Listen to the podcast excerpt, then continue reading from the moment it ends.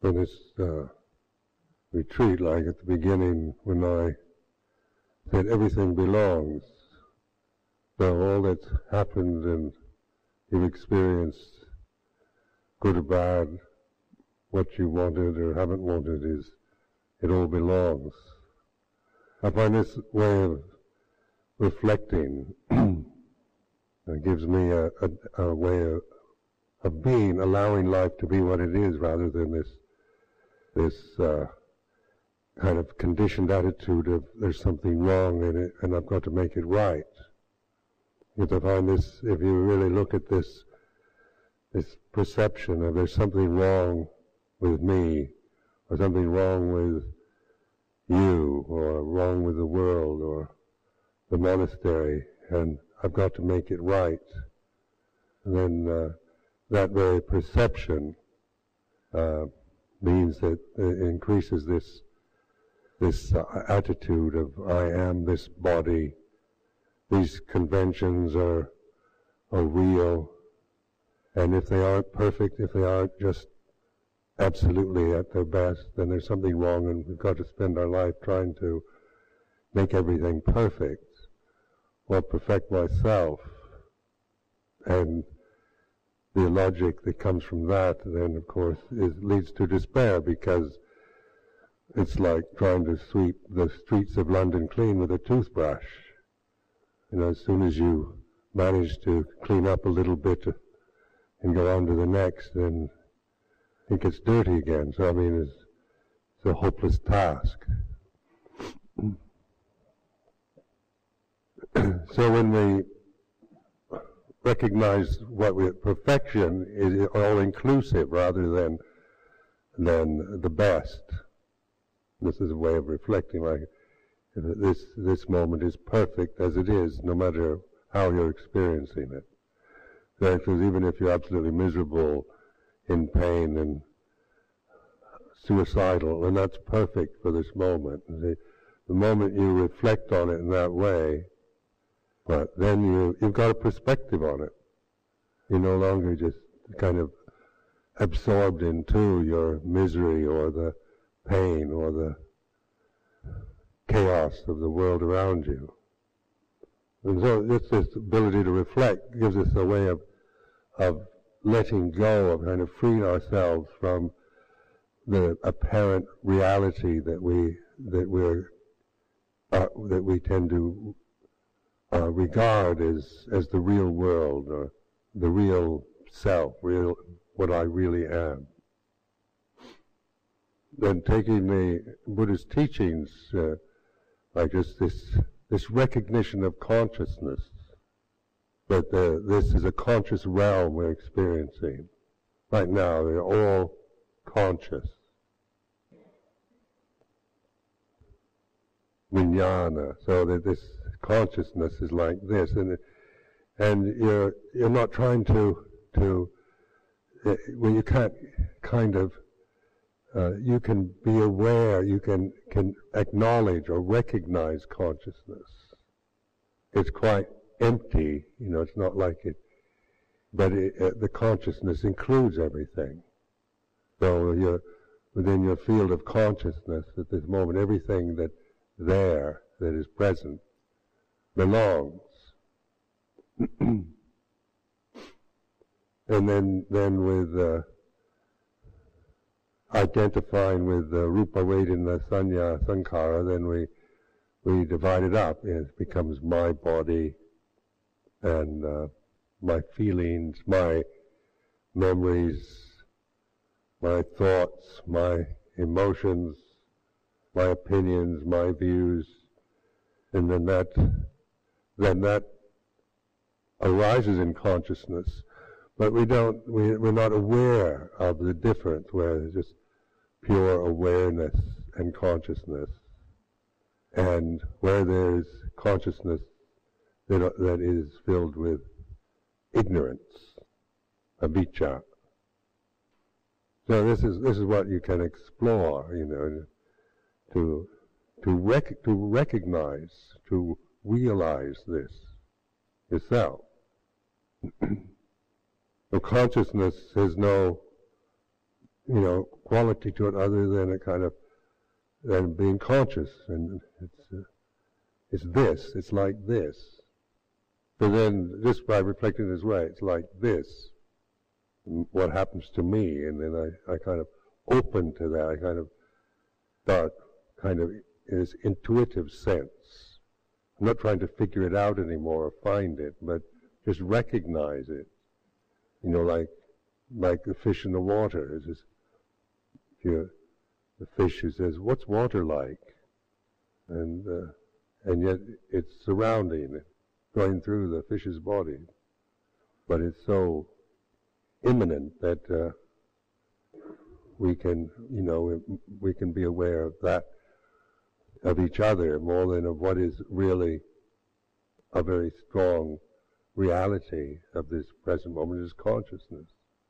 Also, to try to define everything, to feel you have to to sum it up with words and poly terms and and uh, definitions in order to feel secure about consciousness. Trust yourself in that consciousness is like this, and it's it's a it's a sense of just presence. It's a, it's a, I, I always, it's an intelligent presence. It's not a kind of trance or stupid state, vacuous state. And then the sense of a self. Put yourself into the consciousness now. It's not really, I am this body. I'm sixty. I'll be sixty-eight this year. Uh, I'm a man. I'm a Buddhist monk. I'm Ajahn Sumedho, and I'm, and really, you know, uh, bring yourself, you know, your self views, your uh, identities with your body, your feelings, emotions. Make them conscious, but in a way that you you are observing them.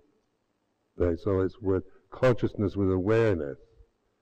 You're not just operating from ignorance and getting caught in the trap of just going around and around with this in the cycles of your habits. But then you reflect these things, this sense of I'm Ajahn Sumedho, I'm a Buddhist monk, and all that. These things, these are, you know, conventionally what they call conventional reality, but they don't hold. There's nothing that sustains itself in any of this. But when they drop, those perceptions drop, this sense of being conscious is still present. There's still awareness, conscious awareness. And so this is what we call intuitive awareness, or satipañña, sati-sampajañña. So this, if you cultivate this way, then you can get behind all the all the conditioning of your of your mind. You know, you can you have a you have a you're not just starting from ignorance or subtle forms of ignorance or assumptions, cultural attitudes or things that you know you just you're so. You know, you've never questioned, have never, never seen re- through it, like assumptions, like there's something wrong with me, or they we pick up when you're a, a child, uh, you know, the first few years of your life from, from parents, from peers, and so forth, from ethnic uh, attitudes, assumptions of your class or race, and that. They, Is consciousness, awareness, consciousness. If you trust it, then you're then you can get beyond. You can transcend the limitations of any kind of conditioning that you have acquired, whether you know through infancy or through education or whatever. When putting this in the context of the three fetters, first three fetters, and stream entry. Sotapanna, you know, like the sotapanna or the stream enterer, is uh, has seen through these three fetters, no longer taken over, deluded, limited, distorting reality through these three fetters. The Sakkāya-diṭṭhi, which the personality view, I am my body, I am this person, my feelings, my thoughts, my likes, my needs, my dislikes, my faults, and so forth. The whole sense of me and mine can be, that's a created condition. You weren't born with that. That you acquired after you were born and already conscious. That's very conditioned. That's not, let's say, natural.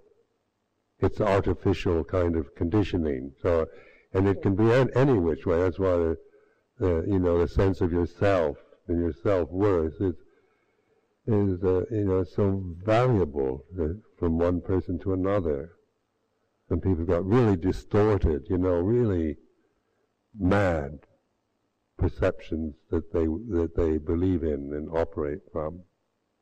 You see, with people that go crazy and fully committed to madness, to perceptions that they're so bound to, they distort every possible moment through these uh, through these uh, uh, perceptions of themselves and the world around them that they're committed to, believe in, but that's not really the way it is.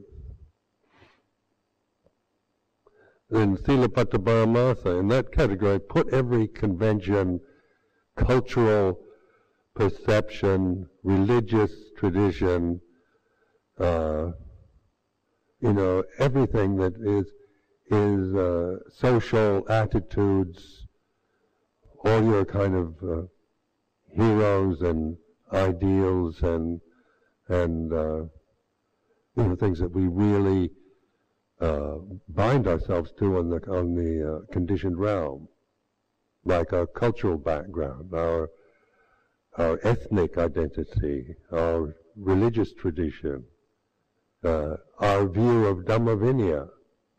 That can be Sīlabbata-parāmāsa also, holding to a view about Dhamma and Vinaya. Or Theravada, Mahayana, uh, or Thai forest tradition, or any of these things. They, not, uh, these views aren't wrong. I mean, they're, they're not, not to judge them, but to recognize a view is a view.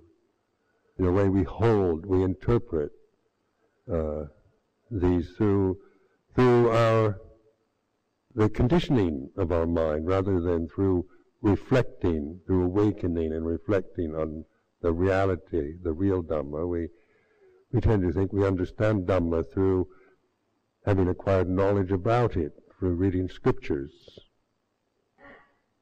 Now this is this is like empowering you to to trust in your in this intuitive sense, uh, rather than in what a book says, or what a teacher says, or uh, you know, the, where we we give our, our power away to others all the time. You, Ajahn Sumedho, you really, you're wise. You know what I need, and that way, you're you're kind of giving me your burden. You say, tell me what to do, and uh, because you you project onto me a sense that I'm I'm wise and you're not. And yet, in that very assumption, in that if you trust in your awareness of that, of how we we tend to see ourselves in these very limited ways, I'm, you know, I'm a mess. I'm not very wise. I'm uh, on a conventional level. This is my my how you know how it seems to us and how we interpret our experience. So this is we're trusting this innate awakened state, which you can always, you know, if you're willing to to accept the reality of it. You think, I'm not very wise. Ajahn Sumedho is very wise. He knows what's good for me. When you really see that as an as an assumption you're making or an attitude you have, then you're creating that. That's your own creation, isn't it? That's not the way it is. That's not the reality of this moment, that I'm wise and you're not. It, it, that's just what you're creating into this present moment, the assumption you're making. So what is it that's aware of that? What is aware of that tendency to assume I'm not wise, you are? Uh, you know, as you explore that, you, can, you begin to see how how much of your life you have have done that, just uh, operating through distortions of yourself, and that's why it is, we we suffer so much, because we're always intimidated by others, or you know, we we don't feel, you know, we always look at others and say, compare them with ourselves, compare ourselves with others, and. Uh, We, we, we're actually creating these perceptions, aren't we? I think that monk is is really much better monk than I. I'm creating that view out of ignorance, out of avijjā. Avijjā bhajaya sankara, sankara bhajaya vijnana in the paticca samupara. So, if ignorance is the is the basis, then it affects our conscious reality, how we see, how we experience, what we experience through consciousness is distorted by that avijjā. And then it ends up always as Sokaparite wa tukatoma payasa, grief, sorrow, despair, anguish. So as long as this avijjā is your base for operation, your modus operandi, the, the place you, you, you've never gone beyond. You start from ignorance, you meditate, you're starting from avijjā, you know, trying as hard and as, as dedicated and as determined as you are. If you never get beyond that basic ignorance, you know, then you'll be disappointed. You'll have sokaparitewa, you'll have grief and despair as a result. This is a reflection, just to see how, how the, that the self-view, in any way, always, you know, it's just so unreal and so ephemeral, and yet we assume the reality of it. We're committed to such an such a delusion until we start questioning, like reflecting. Is this, is this, what am I doing? What is this all about? And the conventions we use, uh, I, I like say, I'm from a very idealistic background, where you think in terms of how things should be, the ideals of how there should be justice and freedom and love in the world, and evil shouldn't exist, people shouldn't hate each other, uh, and there shouldn't be war and violence, and I shouldn't uh, be selfish. I shouldn't, shouldn't, I should always, you know, I should be a, a man who's fair and just, unselfish, compassionate, impeccable in conduct and understanding. I should be like that.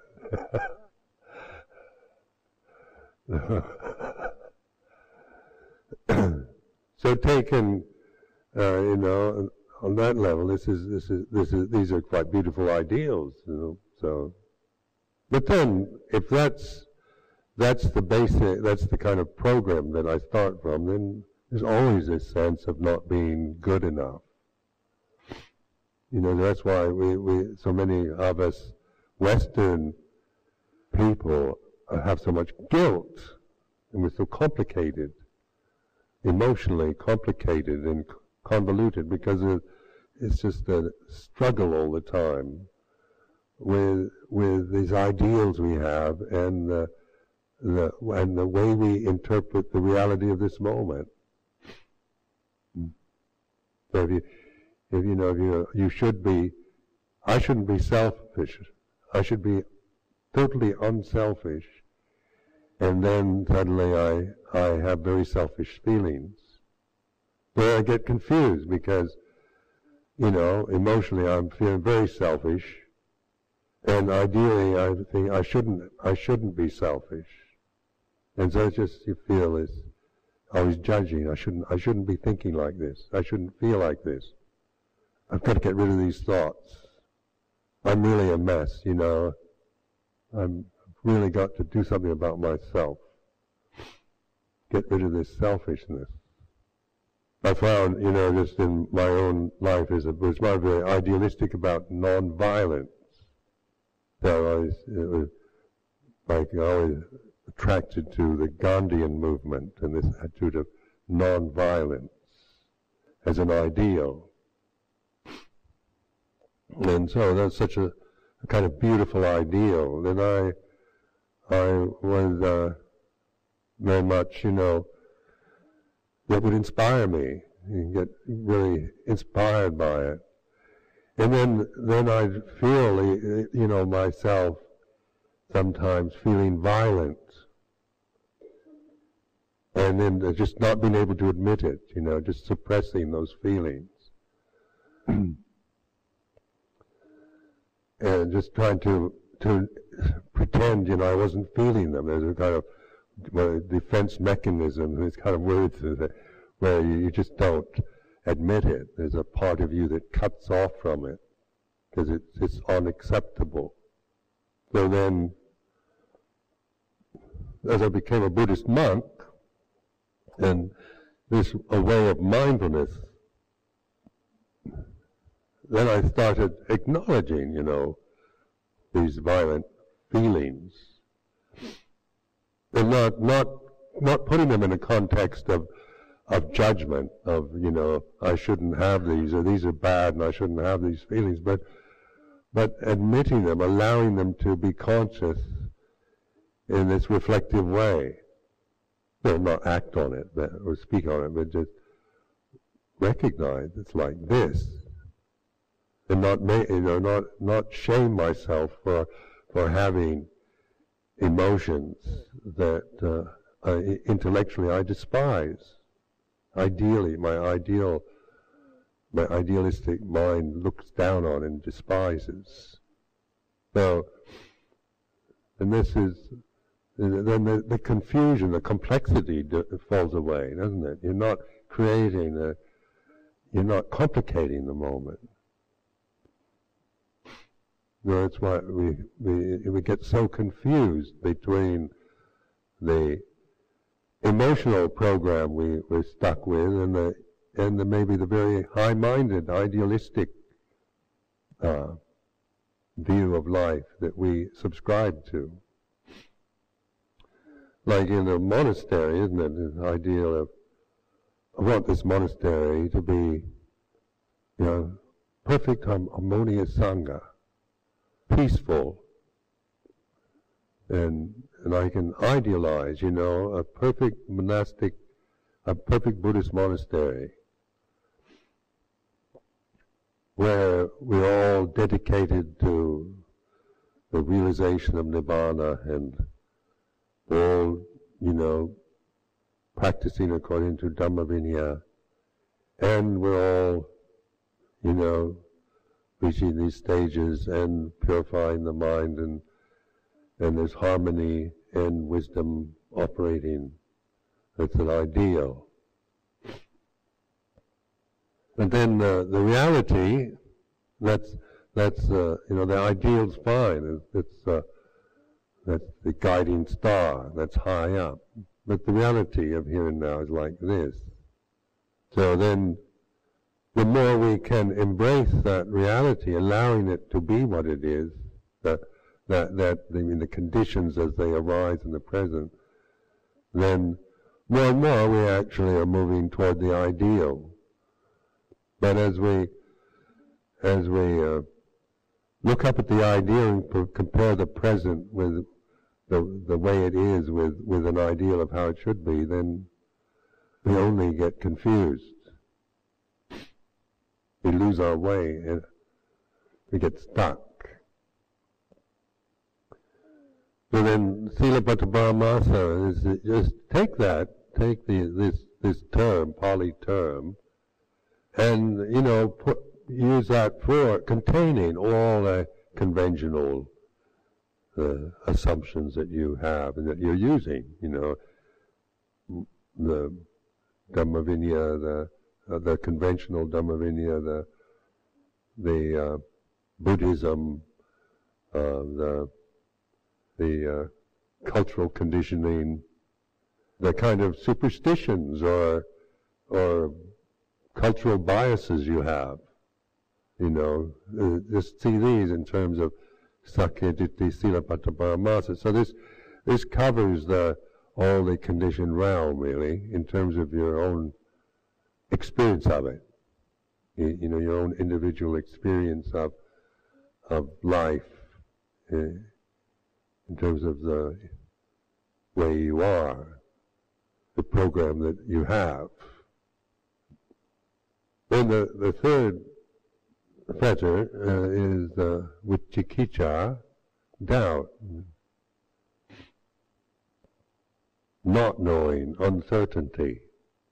And so when you when you this is what when you give up your your sense of uh, of being a person and being, you know, the the kind of stability of of knowing I am this person and I am these conventions, you know, the the things that we feel that give us uh, some kind of importance and some stability in this confusing realm.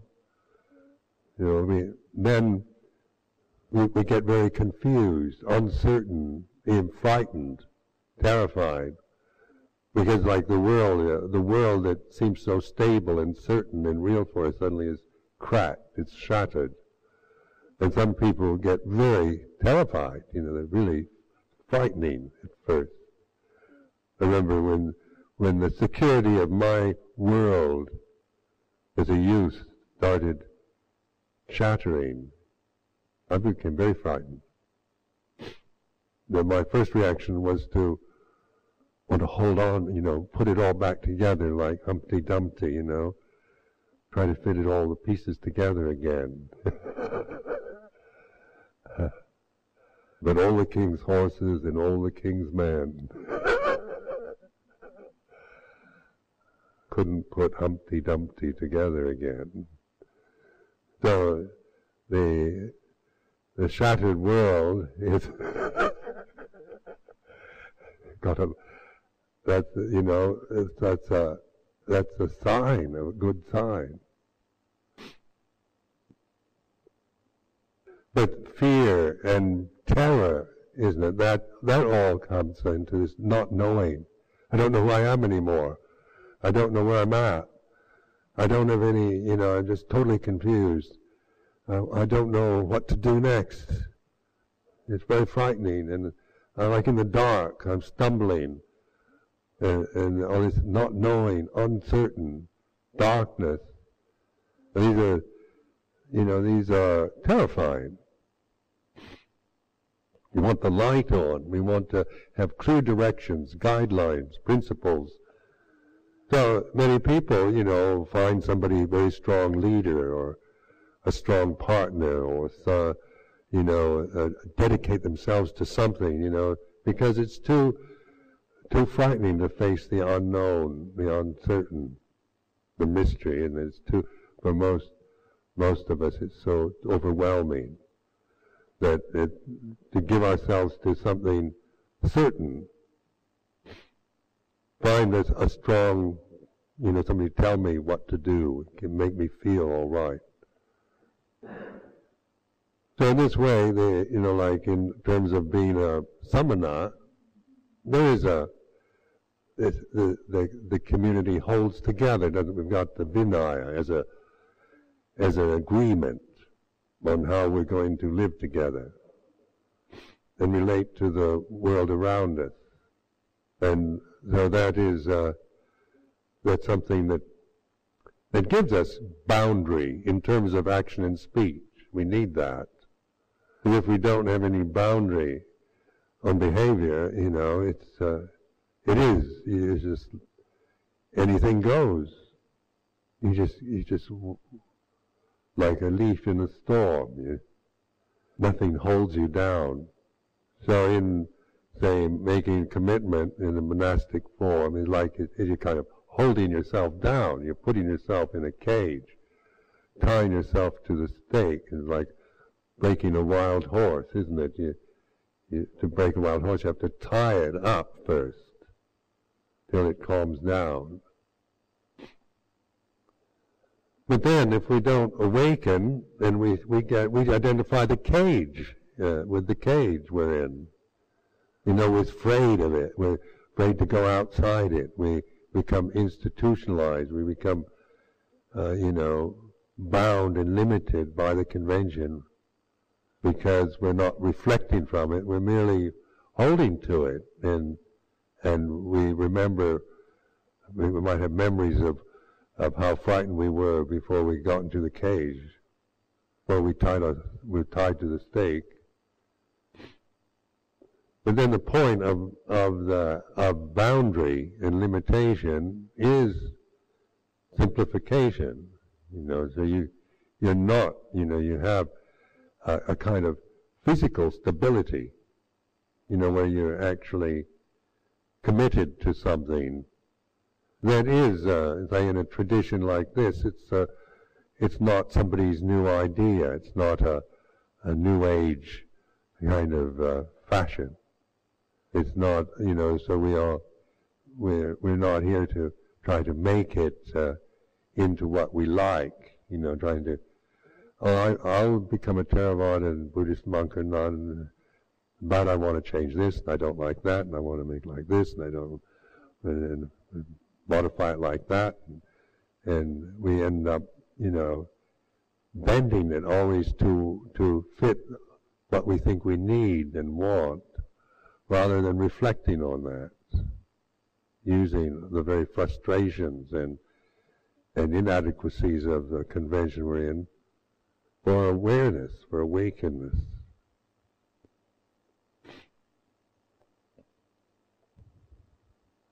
But then to identify with the convention is still avijjā, bhajaya, sankara.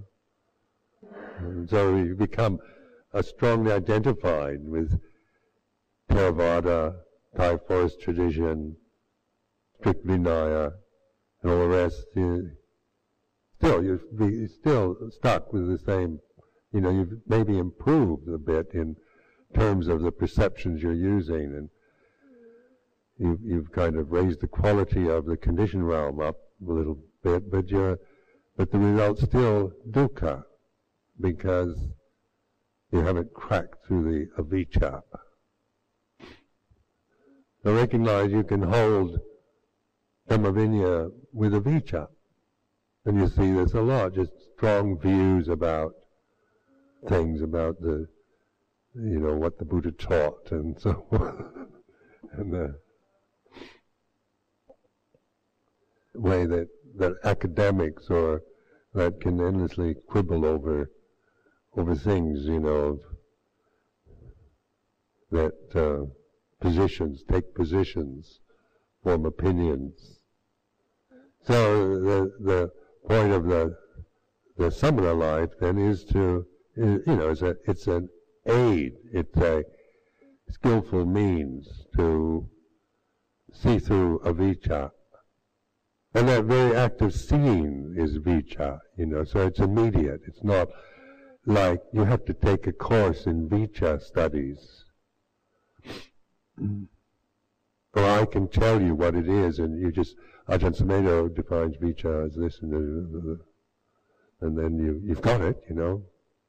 Well, this is where you, this is an imminent act of trust. You start from awareness, from the empty, still point, which is uncertain and unknowing, isn't it? It's not, you can't, when your desire mind, you know, it's like, what is it? You know, I can't find it.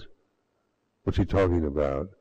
If you trust in the awareness of just your own not knowing, confusion, or whatever you're feeling at this moment, it's like this. Whatever I'm feeling at this moment is like this. So that awareness is is embracing, isn't it? It's, but it's not criticizing.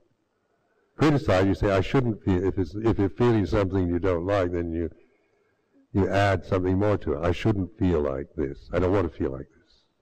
But if you begin to trust in the just uh, allowing whatever feeling, physical, emotional, whatever, to be the way it is. How do you do that? So then these, uh, this unknowing, vicikicchā, doubt,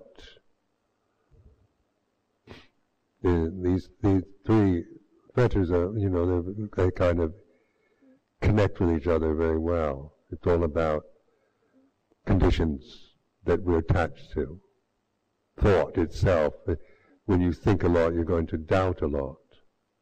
And so when you try to figure it all out, and uh, you'll end up, maybe I've got it wrong. uh, so, doubting, vicikicchā, is, is like this, not knowing, feeling confused, uncertain, like this. And so then the embracing that feeling of not knowing, when many of us have been highly programmed to resist that. You know, if I don't know something, I've got to find the answer right now. So it, not knowing also is a way of of recognizing the world is uncertain. This conditioned realm that we, like this earth, the ground beneath us, and the planet, and the the you know the the dwellings that we live in. We like to feel their we like to feel their solidity, like this temple. You know, we built it the last thousand years. The foundations under it, there's tons of cement that this temple sits on. Big oak posts and beams and thick walls, fortress-like. And it's, it gives a sense of, of, you know, strength and stability. But basically, but actually the, the, this realm is very uncertain, and, you know, you can see just how, how, uh, you know, nature always has its way of letting us know, you know, that all our investments in security can easily be just taken away overnight.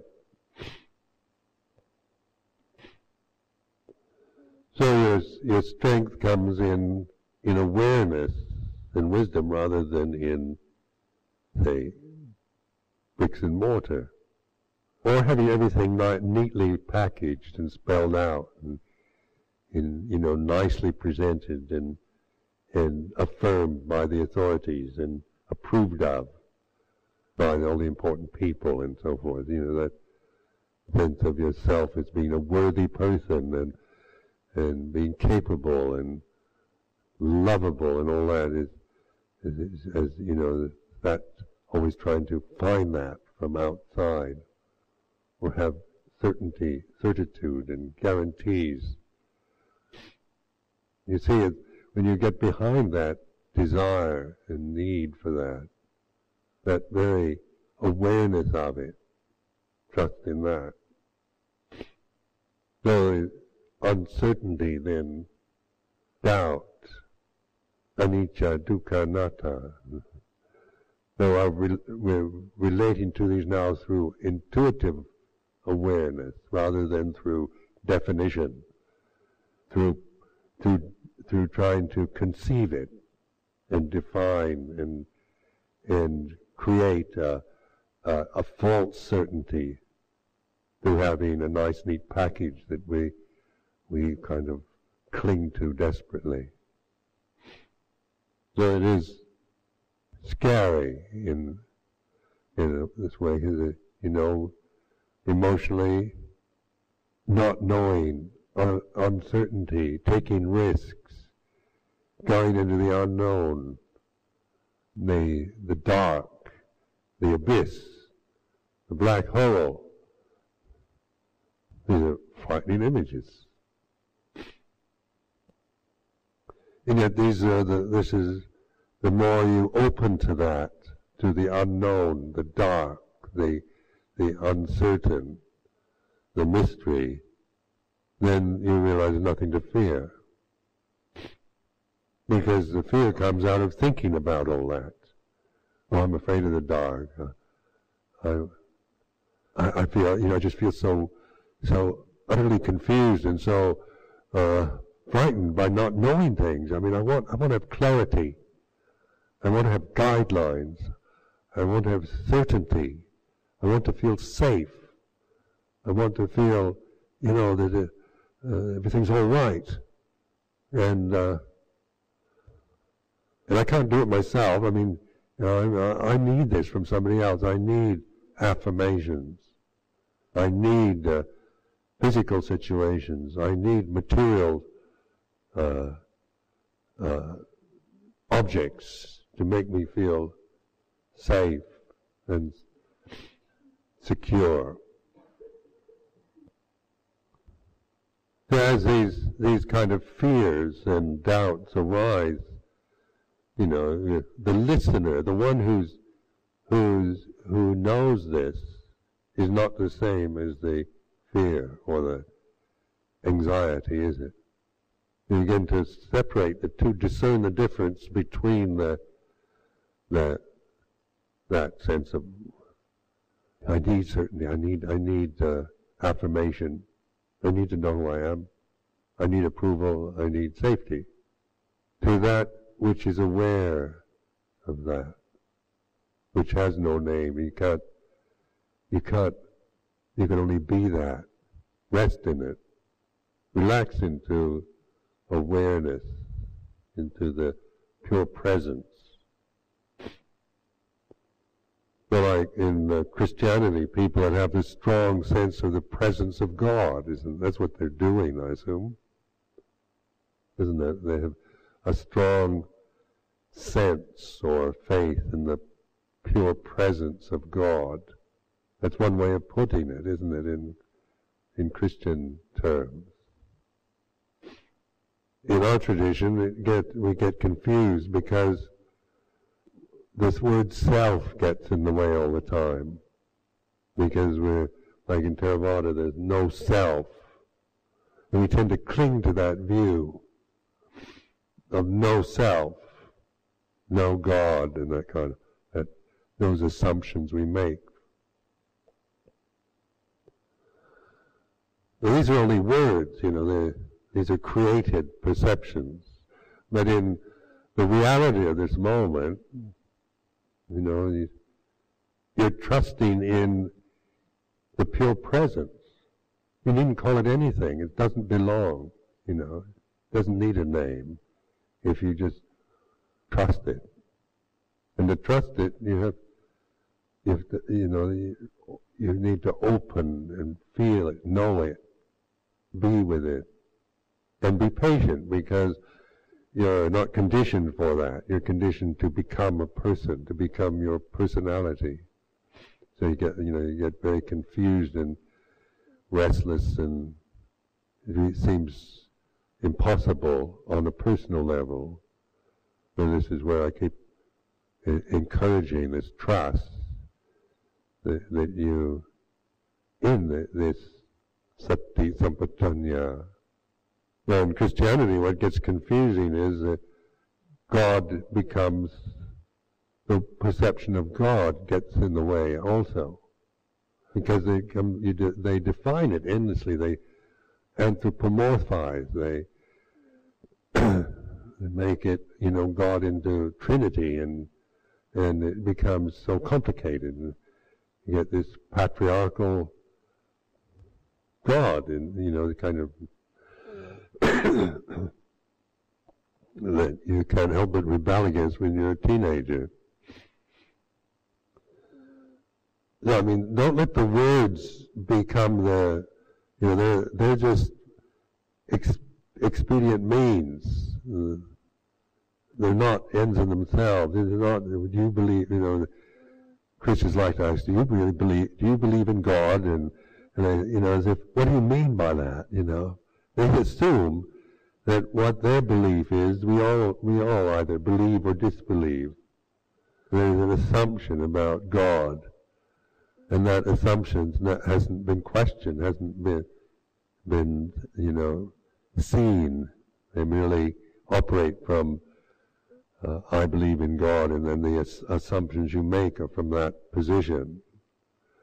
And then, then if you don't believe in it anymore, then you, I don't believe in God. It's a bunch of rubbish.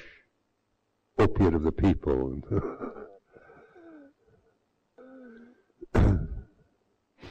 So, I'm just reflecting from the, how every convention, you know, in itself is, uh, has its limitations. If we, if we don't use it for awakening and awareness, then we, we get bound into it, limited and, and restricted into being, becoming a, some kind of idea, what we think of, uh, a good Buddhist should be, or a good Christian should be.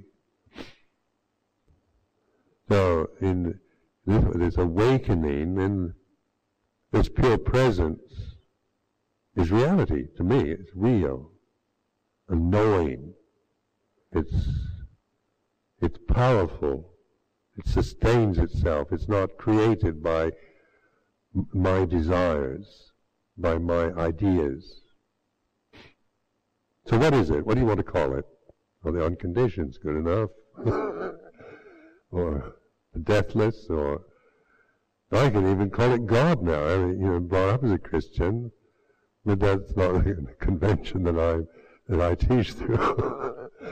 But I have no problems with the words anymore, because it's, uh, you know, it's, that's, the words aren't really, you know, where, where we bind ourselves to the words, believe in the words themselves, and, and we're bound uh, endlessly uh, having to defend our position or reject it.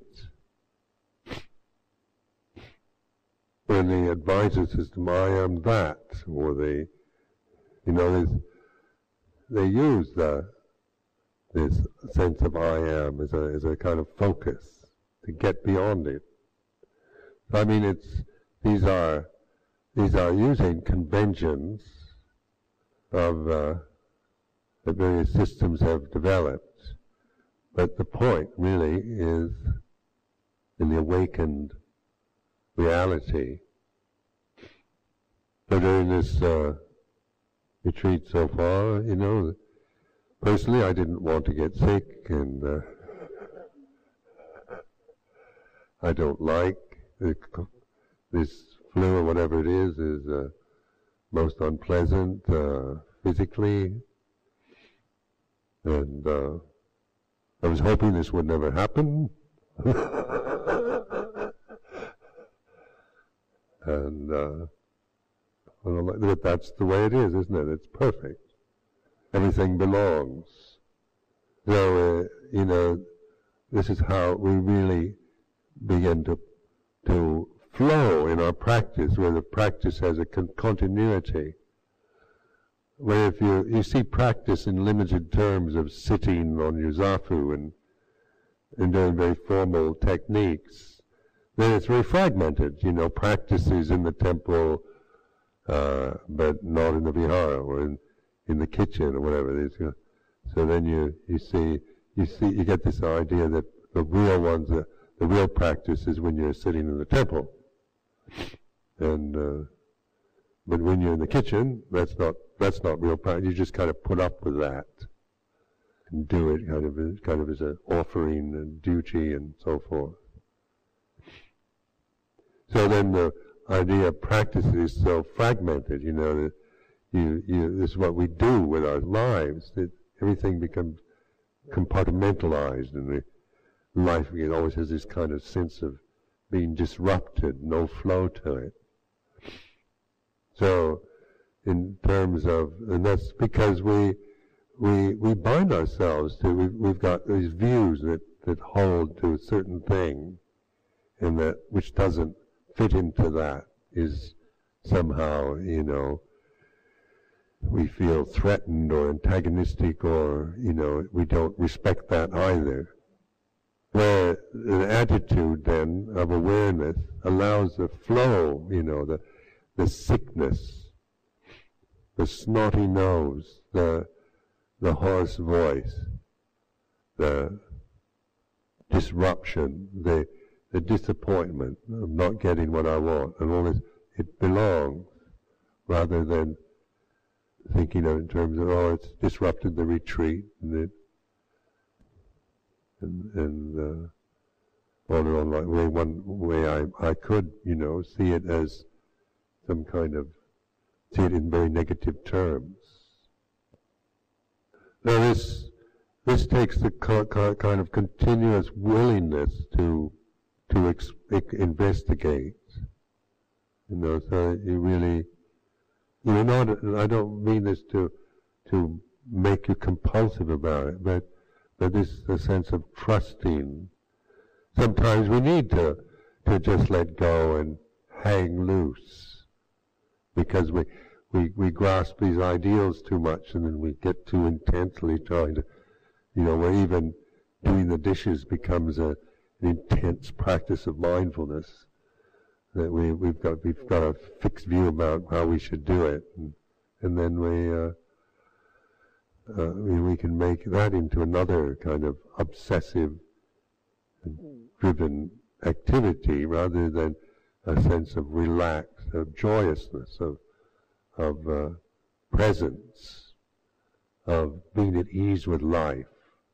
Making it, allowing the monastic life to be a life that is, that gives us pleasure, that is, delights us, that we we love, rather than as an intense experience of denial and restriction and limitation and hard work and striving and on and on like that. And it's all right if, if you're determined to live the monastic life. Then how can we live this life so we really enjoy being monks and nuns? You know, so then our, ex our practice is coming out of the joy of being, rather than out of this compulsive need to try to set everything in order, get everything right. So then the devotional side, the bhakti side, becomes more evident in how we relate to each other, the monastery, or the world we live in.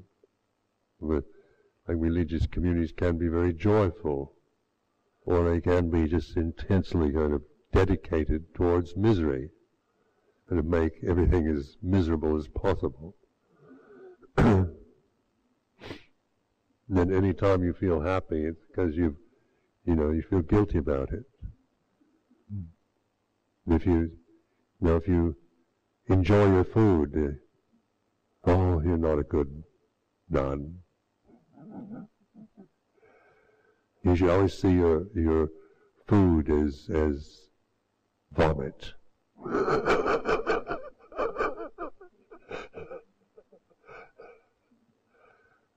Make it as horrible as possible. Mm. That's a good nun, isn't it? A good monk, nun, they do that. Mm. These are ideals, but this, uh, from the life is, it's not a denial of beauty or pleasure, but of getting perspective on it. And so, like, monastic life is a lot of joy in it. It's it pretend, because it's coming from emptiness, uh, you know. That's its point: is to not to create an institution, kind of morbid institution of miserable-looking monks and nuns who constantly kind of trying to purify themselves and get rid of their desires, but of sangha, of people living in a way that's, that's beautiful and re worthy of respect. It's a joyful life and has great benefits for both the individual and the society. Because whether you realize or not, this is a, this monastery, Amaravati, is like a gift to this society, and that it's uh, to to Britain. You know, we're living in this country. The gift. I told the Thais, it's like foreign aid. but of the highest quality.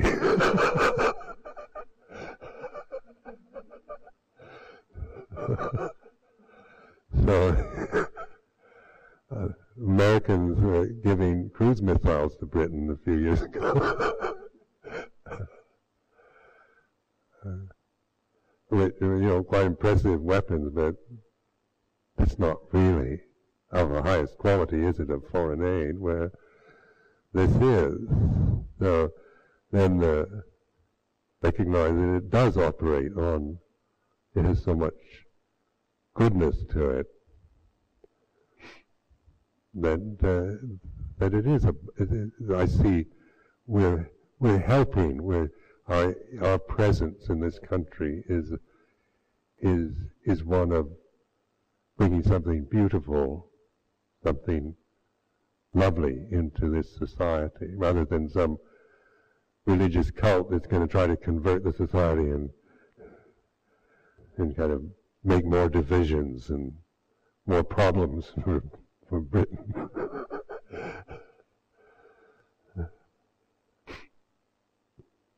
But just reflecting on these, just the, these three fetters, and then hey, this this path, this awareness, is not anything remote. You know, so it's not like stream entry or something. Is so, such a high attainment that it, and so uh, so kind of, you know, such hard work, and when you start thinking about it, then it it becomes complicated. And but it's a, it's learning to trust in something very simple, in that which is here and now, in a, in awareness, and breaking down these these distortions that we're very attached to.